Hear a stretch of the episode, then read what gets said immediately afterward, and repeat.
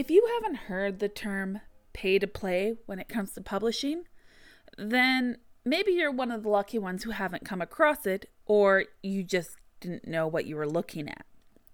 Pay to play is when you're asked to pay for the privilege of being considered to be published. That's all, the consideration, no guarantees.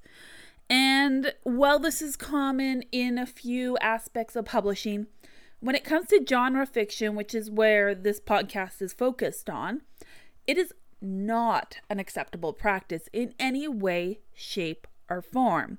Now, you may wonder why the hell I'm bringing this up as a hot topic or rant topic instead of making it its own episode, and maybe I might revisit this topic one day, but the reason it is coming up now is because I was fucking furious to come across something that a publisher I know and have dealt with in the past has suddenly started to do. Now, a little bit of background information. This publisher does a lot of anthologies that do not pay. And what makes books very different from magazines in that a lot of the times they don't pay in the same way magazines do. Magazines pay you per word or one set fee.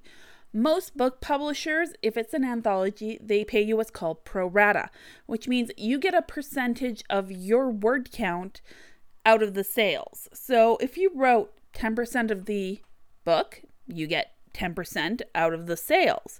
Makes sense, pretty straightforward. But they also deal with a lot of really short fiction, and that is often something that doesn't pay no matter where you look, which, understandable. That was never an issue for me, as it may be for some people. What was an issue was this publisher, who does a lot of anthologies where they don't pay authors, started a Patreon. Also, Patreon's not a a problem. Normally they're targeted at your customer, your readers, and they ad- offer value-added items.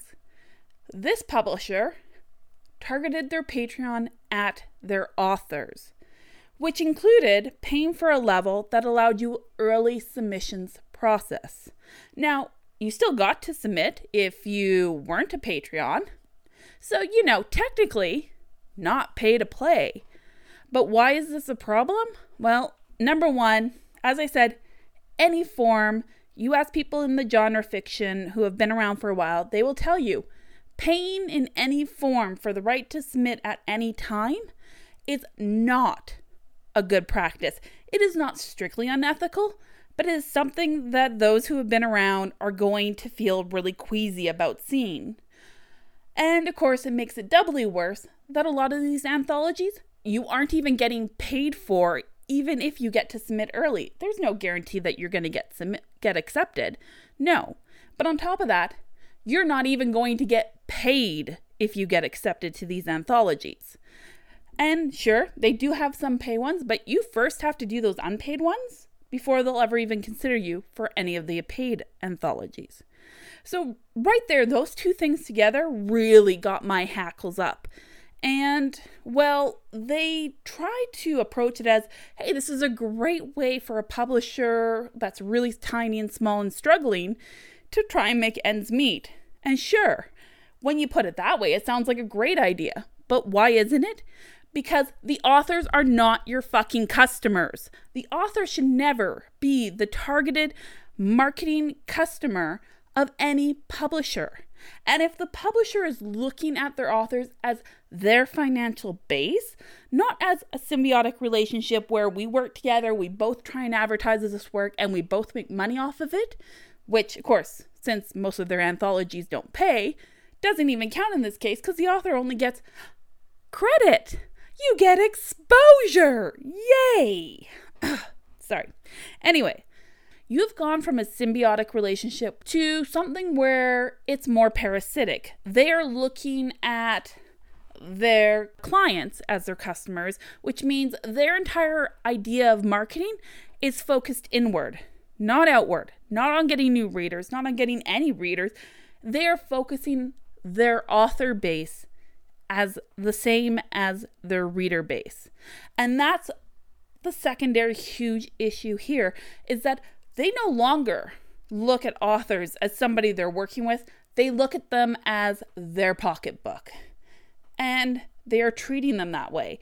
So not only is this a disgusting practice, it also shows a huge lapse in marketing judgment from a company. Well, many authors with this particular company, you know, were happy to buy it hook, line, and sinker. And truly, I had great experiences working with them.